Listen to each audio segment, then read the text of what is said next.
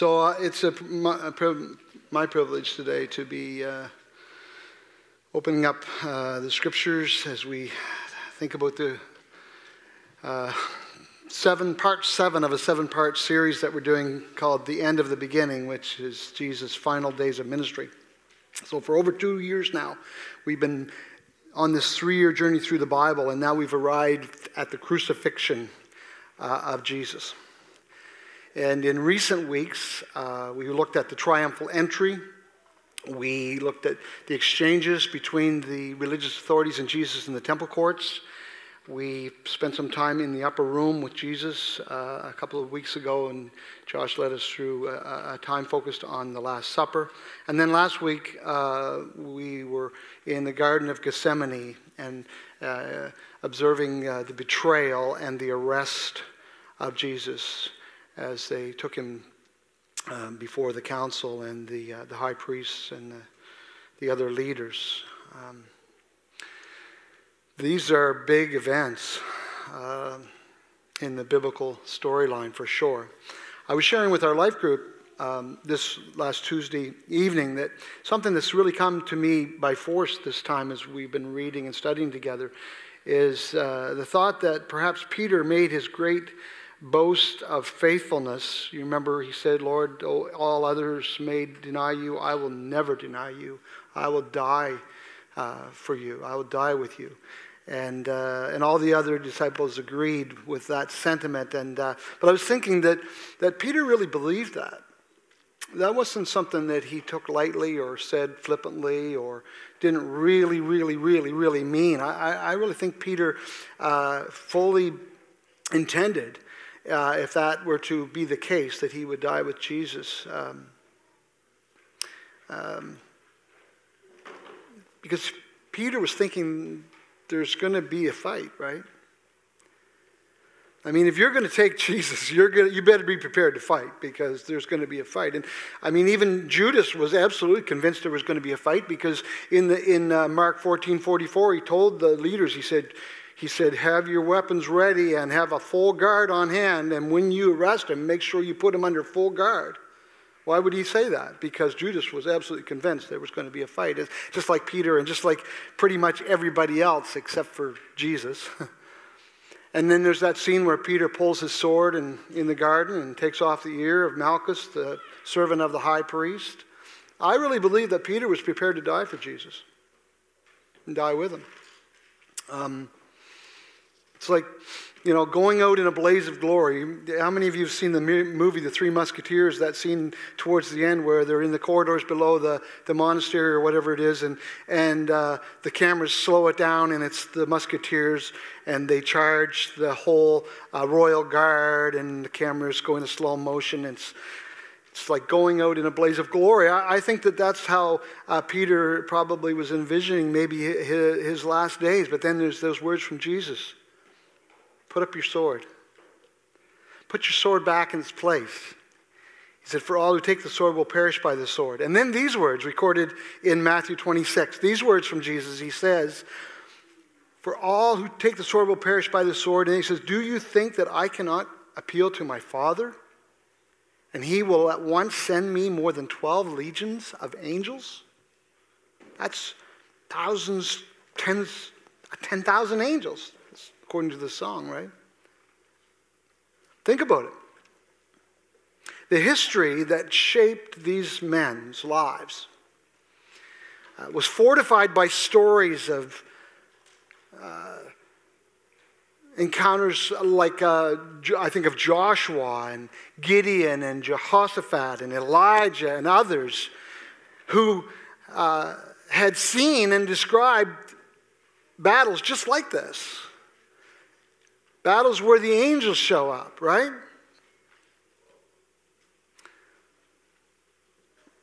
So I've come to believe that Peter was willing to, to fight and even die with Jesus. But what he wasn't prepared for was what Jesus had in mind, which was surrender without a fight. that's something that not any of the disciples had, had in mind. Jesus was thinking of the cross. How do, how do we know that? Well, we know it for lots of reasons, but one of the reasons we know it is because we just came from the Garden of Gethsemane, where we overheard Jesus praying. And we know that the cross was fully on his mind.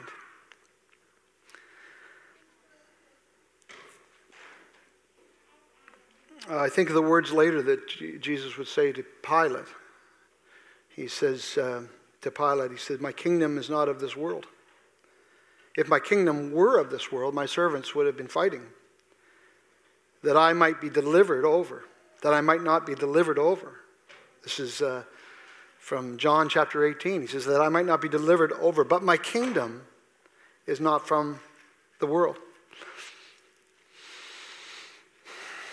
So last week we were observing the arrest and the mistrials of Jesus. We were in Mark 14 and 15.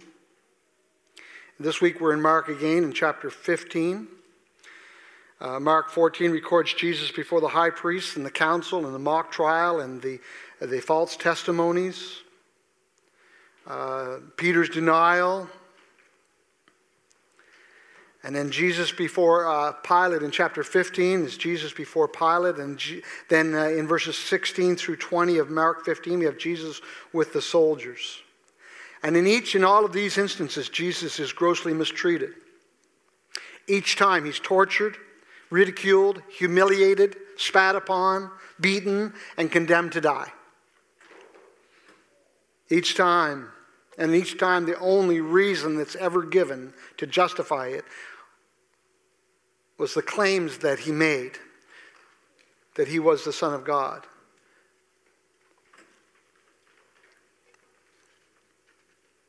He was condemned for his words, not for his deeds. His words were offensive, blasphemous.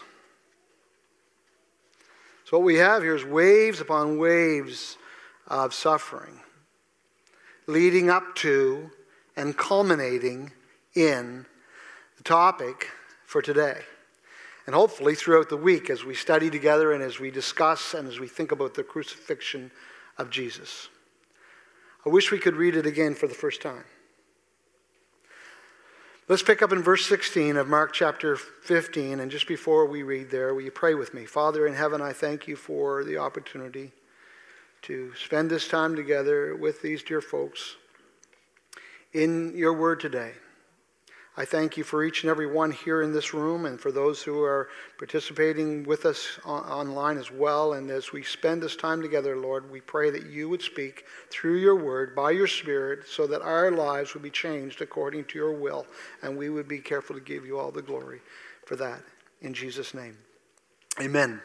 Mark chapter 15, verses 16 to 32. It says, And the soldiers led him away inside the palace, that is the governor's headquarters, and they called together the whole battalion. Imagine that, the whole battalion for one man. And they clothed him in a purple cloak, and they twisted together a crown of thorns, and they put it on him, and they began to salute him, Hail, King of the Jews! And they were striking his head with a reed and spitting on him and kneeling down in homage to him. And when they had mocked him, they stripped him of the purple cloak and put his clothes on him, and they led him out to crucify him.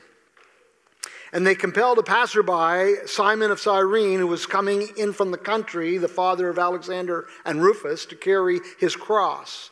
And they brought him to the place called Golgotha, which means place of the skull. And they offered him wine mixed with myrrh, but he did not take it. And they crucified him and divided his garments among them, casting lots for them to decide what each should take. And it was the third hour when they crucified him. And the inscription of the charge against him read, The King of the Jews. And with him they crucified two robbers, one on his right and one on his left. And those who passed by derided him, wagging their heads and saying, Aha, you who would destroy the temple and rebuild it in three days, save yourself and come down from the cross. So also the chief priests and the scribes mocked him to one another, saying, He saved others, he cannot save himself. Let the Christ, the King of Israel, come down from the cross that we may see and believe. And those who were crucified with him also reviled him. Do you notice how many times the words cross and crucified occur in that short passage we just read together. I count eight times. Now, the word crucify, uh, which is a verb, the word crucifixion, which would be the noun, literally mean to fasten to a cross. It comes from the Latin word for cross. Do you know what the Latin word for cross is? Anybody? Crux.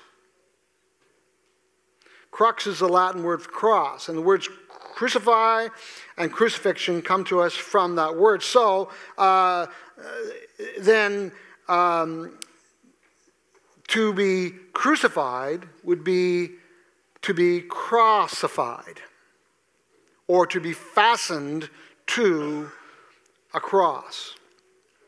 I've often thought how our culture has been so influenced by Christian faith in ways that even the culture fails to realize or be conscious of. And that word crux is one of those ways. So we talk about something being the crux of the matter. We'll say, What's this is the crux of the matter. Well, where does that expression come from? It comes right from the heart of Christianity. To be uh, crucified is to be crossified. Now, the Romans pretty much invented crucifixion as a deterrent for any type of revolt against their authority. So they created it and intended it as a display. Crucifixion was a display, it was a spectacle. It, they were really uh, routinely done in high traffic areas so that there would be high visibility, so that everybody would see and everybody would know this is what happens to anyone who would defy the powers of Rome. Now, would a visual image be inappropriate at this time?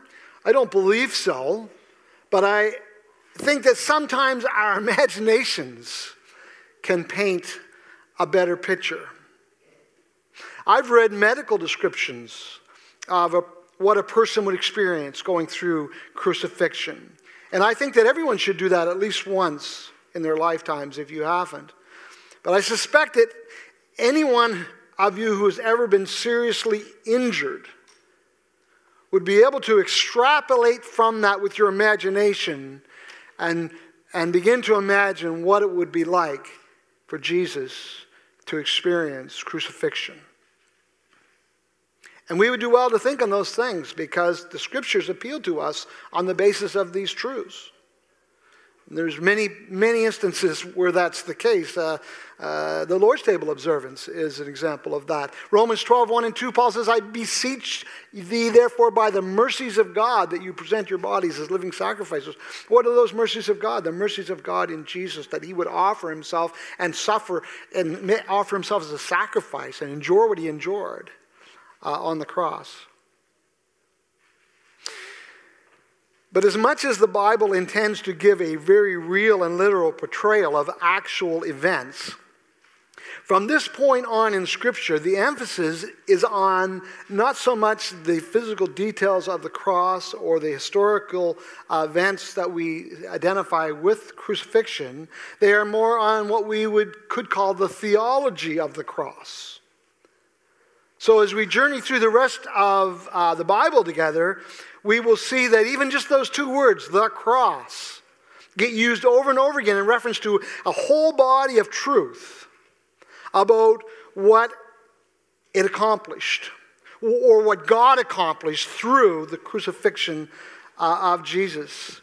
Now, how Jesus died is important because the violent, passionate uh, cruelty of the sufferings uh, that he went through were the dredges of the depravity of fallen humanity. And that's important. Hebrews chapter 2, the author says he tasted death for us.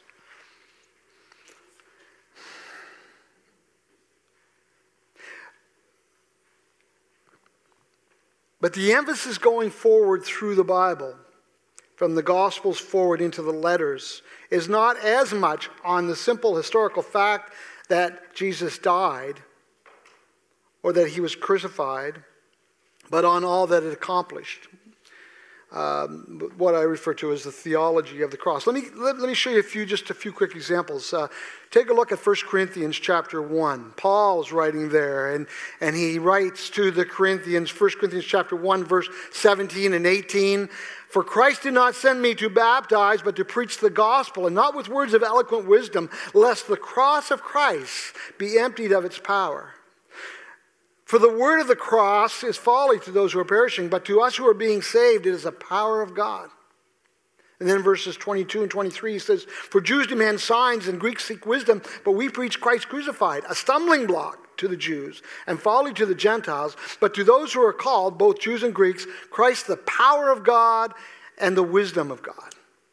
And so we have these references throughout the letters of the apostles to the cross and to the power of the cross and the significance uh, of, of the cross and to the triumph of the cross. Ephesians chapter 2, verses 14 through 16.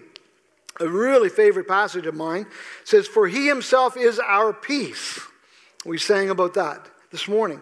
Who has made us both one and has broken down in, the, in his flesh the dividing wall of hostility by abolishing the law of the commandments expressed in ordinances, that he might create in himself one new man in place of the two, so making peace and might reconcile us both to God in one body through the cross, thereby killing the hostility.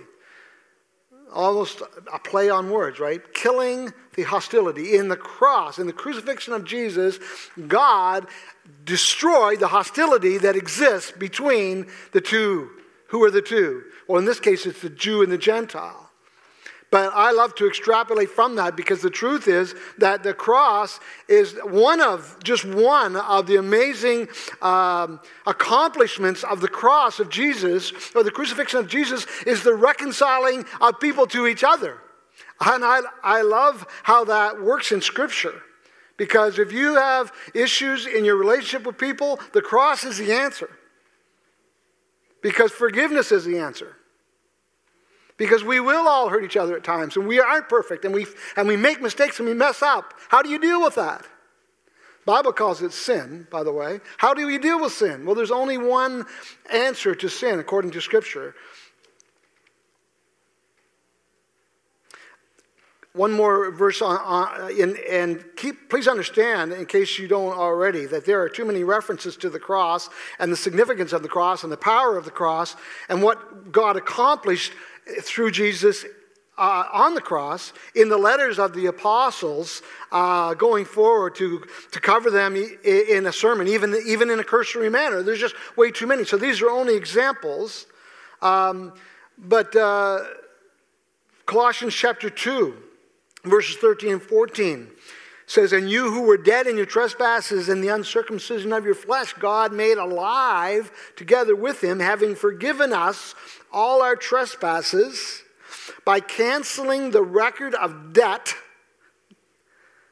or sin debt, if you will, that stood against us with its legal demands. This he set aside, nailing it to the cross. So you, it's, it's inescapable the significance here of the cross uh, uh, of Jesus. Um, all of the references, these three that we just read and, and all the others, they, they point to the, to the cross as the crux of history. Whether that's your personal history or whether that's the history of the entire human race. And the effects of the cross as uh, designed by God, intended by God, uh, and the effects des- described and alluded to throughout the New Testament in each instance are multiple and multifaceted. And we, we, there's no way we could, you spend the rest of your life trying to work through all of the, the, the, the power and the impact that the cross has on, on our lives. Um, the cross features in the apostles' teaching like the linchpin that opens the floodgates of heaven because in the cross, God deals with sin. And, you know, we've spent the last year and a half journeying through the Old Testament. And I've said over and over uh, uh, uh again, I've asked the question as we've journeyed along, um, you know, uh, can the, Old, uh, the New Testament be uh, understood without a knowledge of the Old Testament? Do you remember the answer to that question? Can we understand the New Testament without understanding the Old Testament? The answer to the question, anybody? The, the answer is yes, but not very well. You can pick up the Bible and read in the New Testament and come to personal faith in Jesus Christ. I'm thankful for that. But you will never have a really good understanding of the New Testament or a really thorough understanding of the gospel without the Old Testament because all the seeds of theology are in the Old Testament. Um, so, for example, last week, we, uh, no, two weeks ago, I guess it was, Josh led us uh, in through the passages where Jesus is with his disciples in the upper room and they're celebrating the Passover together. What's that? The Passover. Oh, that's the Old Testament. Right? And if we go, as we go on through the Old Testament, the, the, you know, the, the blood of the lamb, the tabernacle, the sacrificial system. Well, do you remember what John the Baptist said when he saw Jesus coming to the Jordan River? Behold the Lamb of God who takes away the sin of the world. How does Jesus take away sin? By offering himself as a sacrifice. So the Old Testament and the New Testament are Christ centered and cross centered. The whole of Scripture is Christ centered and cross centered. Now, this is a little bit of a contentious issue, and it always has been a contentious issue. Because to think that God would punish his own son in our place, and that our sin would actually be deserving of such drastic and horrible measures, is what the apostles will re- later refer to as the offense of the cross. Like he said earlier when the passage in Corinthians, the, the, uh, the Jews stumbled over it. And all of this is part of the theology of the cross, the ramifications of the cross, the, the uh, things that, that God accomplished through the death of, uh, of Jesus. It offended people then and offends people today. You know, how could God do that? How could God, who calls himself a father, punish his own son for others? I guess the answer is that God is not only father, he's also referred to in Scripture as the judge of all the earth. And how many of you know that righteousness and justice are also supreme virtues as well as love? And the cross of Jesus, the cross is what we're talking about. And the cross of Jesus was a spectacle, it was a display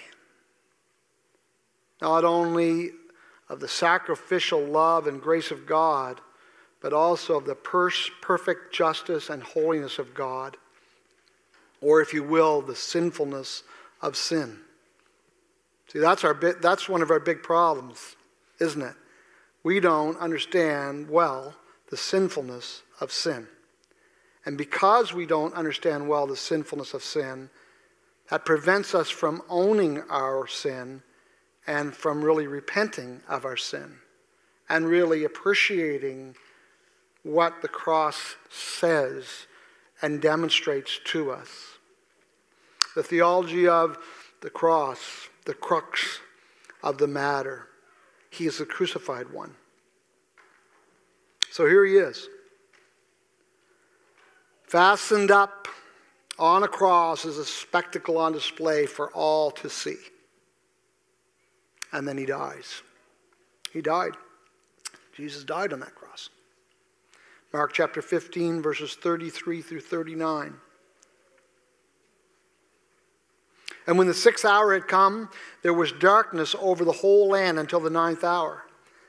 And at the ninth hour, Jesus cried with a loud voice, Eloi, Eloi, lama sabachthani, or lama sabachthani, which means, My God, my God, why have you forsaken me? And some of the bystanders hearing it said, Behold, he's calling for Elijah. They mistook what he was saying. And someone ran and filled a sponge because there was a there was a, a kind of a, a, a, legend that they had that you know if you were in trouble Elijah might come and, and rescue you. Uh, apparently, but uh, it says some of the bystanders hearing it says calls for Elijah, and someone ran and filled a sponge with sour wine, put it on a reed, and gave it to him to drink, saying, "Wait, Let's see whether Elijah will come and take him down. In verse 37 of Mark 15 says, And Jesus uttered a loud cry and breathed his last. And then in verse 38 it says, And the curtain of the temple was torn in two from top to bottom. And when the centurion who stood facing him saw that in this way he breathed his last, he said, Truly, this man was the Son of God. Now, there's a lot of detail in there too, isn't there? But I want to focus on one of the details, and it's that, it's that detail that all three synoptic gospels, Matthew, Mark, and Luke, all pick up on this detail. The fact that the moment, the very moment Jesus breathed his last, the veil in the temple was torn. Both Matthew and Mark make the point of saying it was torn from the top to the bottom. Why would that be significant? Why is it here? Why did it happen? What did it mean? Over in John's gospel, he doesn't mention the veil. He, but he mentions Jesus' last words before he took his last breath, which were those words, it is finished. How do you say that, Dennis? Tetelestai, thank you. Yeah, it is finished. And there's a whole sermon in that too, isn't there? Right?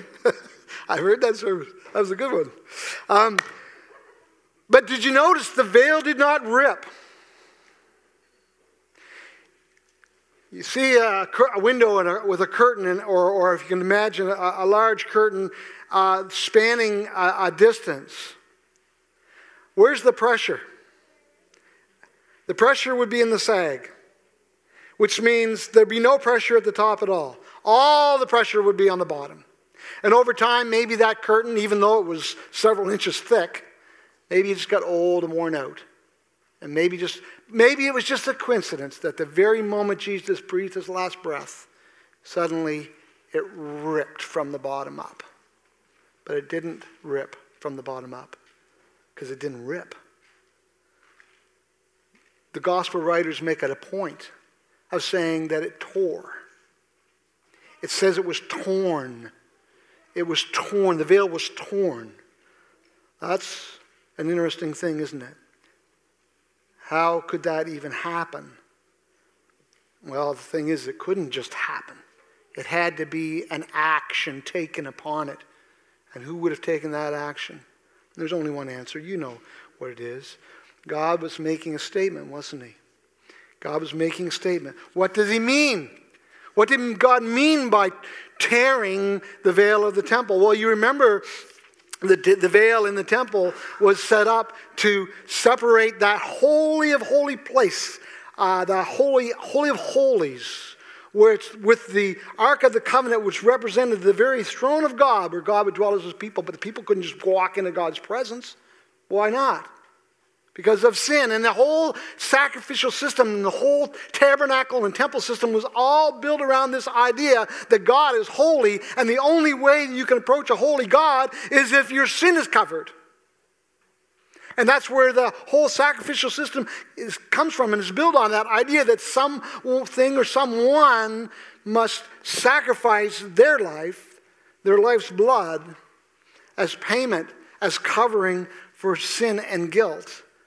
And we don't have to speculate or wonder about this at all because the apostles actually tell us exactly what God was saying when he tore that veil. Because as we read over in Hebrews chapter 10, verses 19 to 22, it says, Therefore, brothers, since we have confidence to enter the holy place by the blood of Jesus, by the new and living way that he opened for us through the curtain, that is, through his flesh.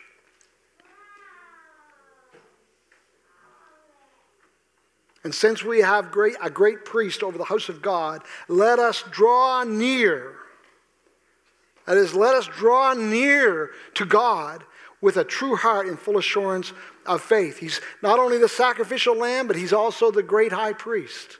And all of this is pictured in the Old, the Old Testament as those in seed form. It's, it's, it's, the, it's the crucifixion of Jesus. Ephesians chapter 3, verse 11, 12, Paul writes, this was according to the eternal purpose that he has realized in Christ Jesus our Lord, in whom we have boldness and access with confidence through faith in him. Boldness uh, with, uh, and access with confidence through faith in him.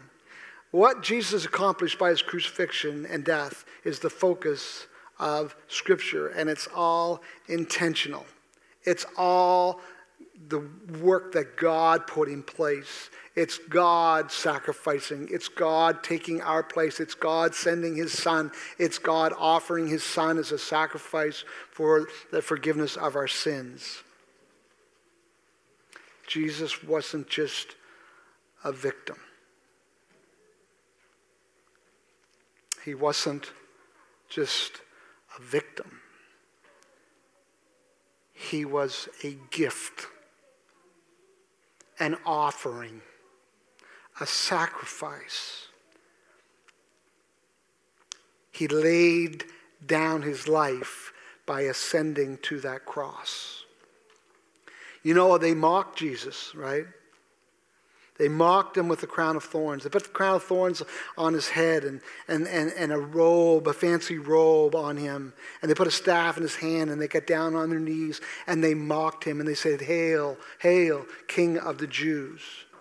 I don't know if you realize this or not, but Jesus associated his crucifixion with his exaltation over in John chapter 12. And we're only going to look at a few more verses together this morning, but I do want you to, to look at a couple more with me. John chapter 12, verses 31 to 33. Jesus is speaking. This is before he went to the cross, and but just before. And he says in John chapter 12, verse 31 to 33, Now is the judgment of this world. Now will the ruler of this world be cast out. And I, when I am lifted up from the earth, will draw all people to myself. And then uh, John adds this note he said this to show by what kind of death he was going to die. You see, Jesus associated his cross with his throne.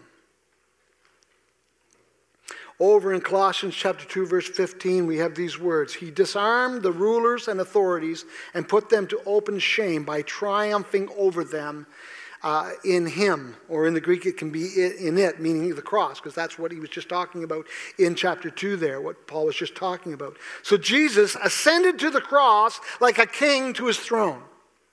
And he ascended to his throne by way of the cross. Because Jesus is the king of the Jews, and he is the king of the world. Um, people are fascinated by the book of Revelation, and I just want to uh, go to the book of Revelation for one last scripture this morning. Uh, helps gives uh, give us some context here of the importance of the cross of Jesus and the death of Jesus and the crucifixion of Jesus to uh, the theology of the Bible and the teaching of the Bible and and the uh, the ramifications for our lives and for uh, for the, the, the, for all of human history. Revelation chapter five. Um, verse 6 and read following says between the throne and the four living creatures and among the elders i saw a lamb standing as though it had been slain and, and verse 7 says and he went and took the scroll from the right hand of him who was seated on the throne and when he had taken the scroll the four living creatures and the 24 elders fell down before the lamb and they sang a new song you know, there would be music in heaven, just like there was here today, and people were going to sing, and we're going to be singing in heaven. Well, what are we going to sing? Well, here's a song. It says, They sang, Worthy are you to take the scroll and open the seals, for you were slain, and by your blood you've ransomed people for God from every tribe and language and people and nation. And you made them a kingdom and priests to our God, and they shall reign on the earth. And then in verse 11 it says, They looked, I looked and, and I heard around the throne and the, and the living creatures and the elders and the voice of many angels, numbering myriads of myriads and thousands of thousands, saying with a loud voice, Worthy is the Lamb who was slain to receive power and wealth and wisdom and might and honor and glory and blessing. Jesus was no victim. See, this is what the disciples didn't get, and nobody else got it either. He ascended to the cross. And he ascended to his throne in heaven by way of the cross. He willingly laid down his life on that cross.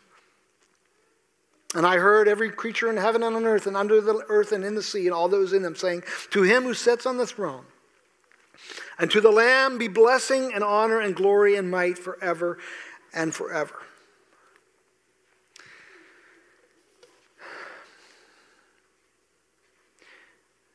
He still has the scars. Do you know that? He still has the scars. You remember he showed Thomas his scars, right? It's the scars that identify him as the lamb. It's hard for us to imagine sometimes. We can't fully comprehend. Only as much as we are human beings and we know to a point what it means to suffer, what it means to suffer loss. And Jesus of Nazareth is a human being too. In fact, that's why Jesus, the Lord of glory, became a human being, so that he could suffer and die. The only way that God could subject himself to suffering and or to death was to become one of us. That's why we celebrate Christmas next month. That's next month. This is November 1st, right? So I can say that. He is Jesus of Nazareth, a real person, a real human person, but also this is the wonder of it all. The Lord of glory, who made himself one of us so that he could take our place, represent us, suffer and die for us on that cross. And there he is, fastened up on that cross, bleeding and dying, a spectacle on display, humiliated and crucified for the whole world to see and you'll want to turn away. You, want to, you won't want to look. It's hard to look. It's hard to see. It's hard to think about. Blessed Redeemer, precious Redeemer, seems now I see him on Calvary's tree, wounded and bleeding, for sinners pleading, blind and unheeding, dying for me. Why? Why? Why? Why? Oh, how is a horrible thought. But why? Because this is where we really get into the theology of the cross. Why? And the answer is that he died for you and me. Jesus said, For this cause have I come into the world. He came to give his life as a ransom for you and for me. It's not just how Jesus died, but why. Unto us a child is born, unto us a son is given. You know, in the newsletter this week, when we sent it out, I put a statement in there. I said, We become Christians when we receive the truth of that personally. When we receive the truth about Jesus dying for us personally, that's when we become Christians. And in a very real sense, the whole of the Christian life consists of the process of letting that sink into us. Now, I think you, if you know the first part of that, you're definitely learning the second part. You're, you're learning that it is the love that we ha- experience in Christ that compels us and motivates us to, to live for Him and to live and love each other. So if you know the first part, then you are learning the second part. But I want to just think as we close this morning a little bit about the first part. The moment that you really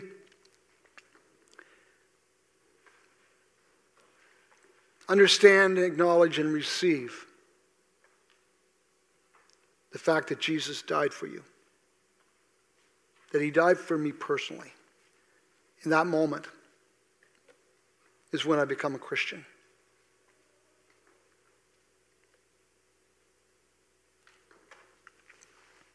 See, the, the cross is the crux of the matter.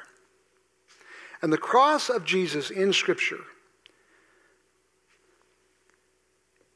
is a display, it is a spectacle, it is a giant message from God. It's a crossroad because it confronts us and it forces us to make a decision. Which way are we going to go? Because you want to turn away. But it forces us to make a decision. We either must recognize and receive the message about our sin and our need and about God's provision for our need, or we turn away. The cross is the great crossroad, not only of human history, but of your history and mine. You are at a crossroad today. As we've read that passage of Scripture about Jesus suffering and dying on that cross. You know, you don't, you don't, have, you don't have to even go to the Bible to know that it is a historical fact that Jesus Christ lived and died. Next week, we're going to be thinking about Jesus rising again, but, but, but it's a historical fact. Jesus of Nazareth was a real person who was crucified on a Roman cross. But why? That's the crossroad.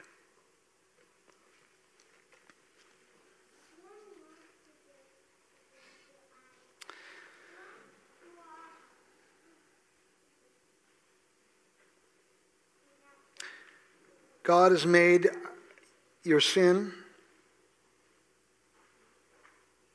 and his great love for you a spectacle. What will you decide?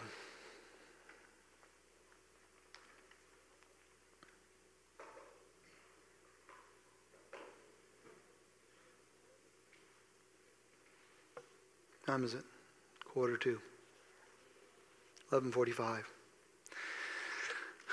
Will you pray with me this morning? Can I, can I get you to, to bow in prayer with me? Again, Lord God, I thank you for those gathered here. And I thank you for all who are joining us today as we think about and as we look and as we see our sin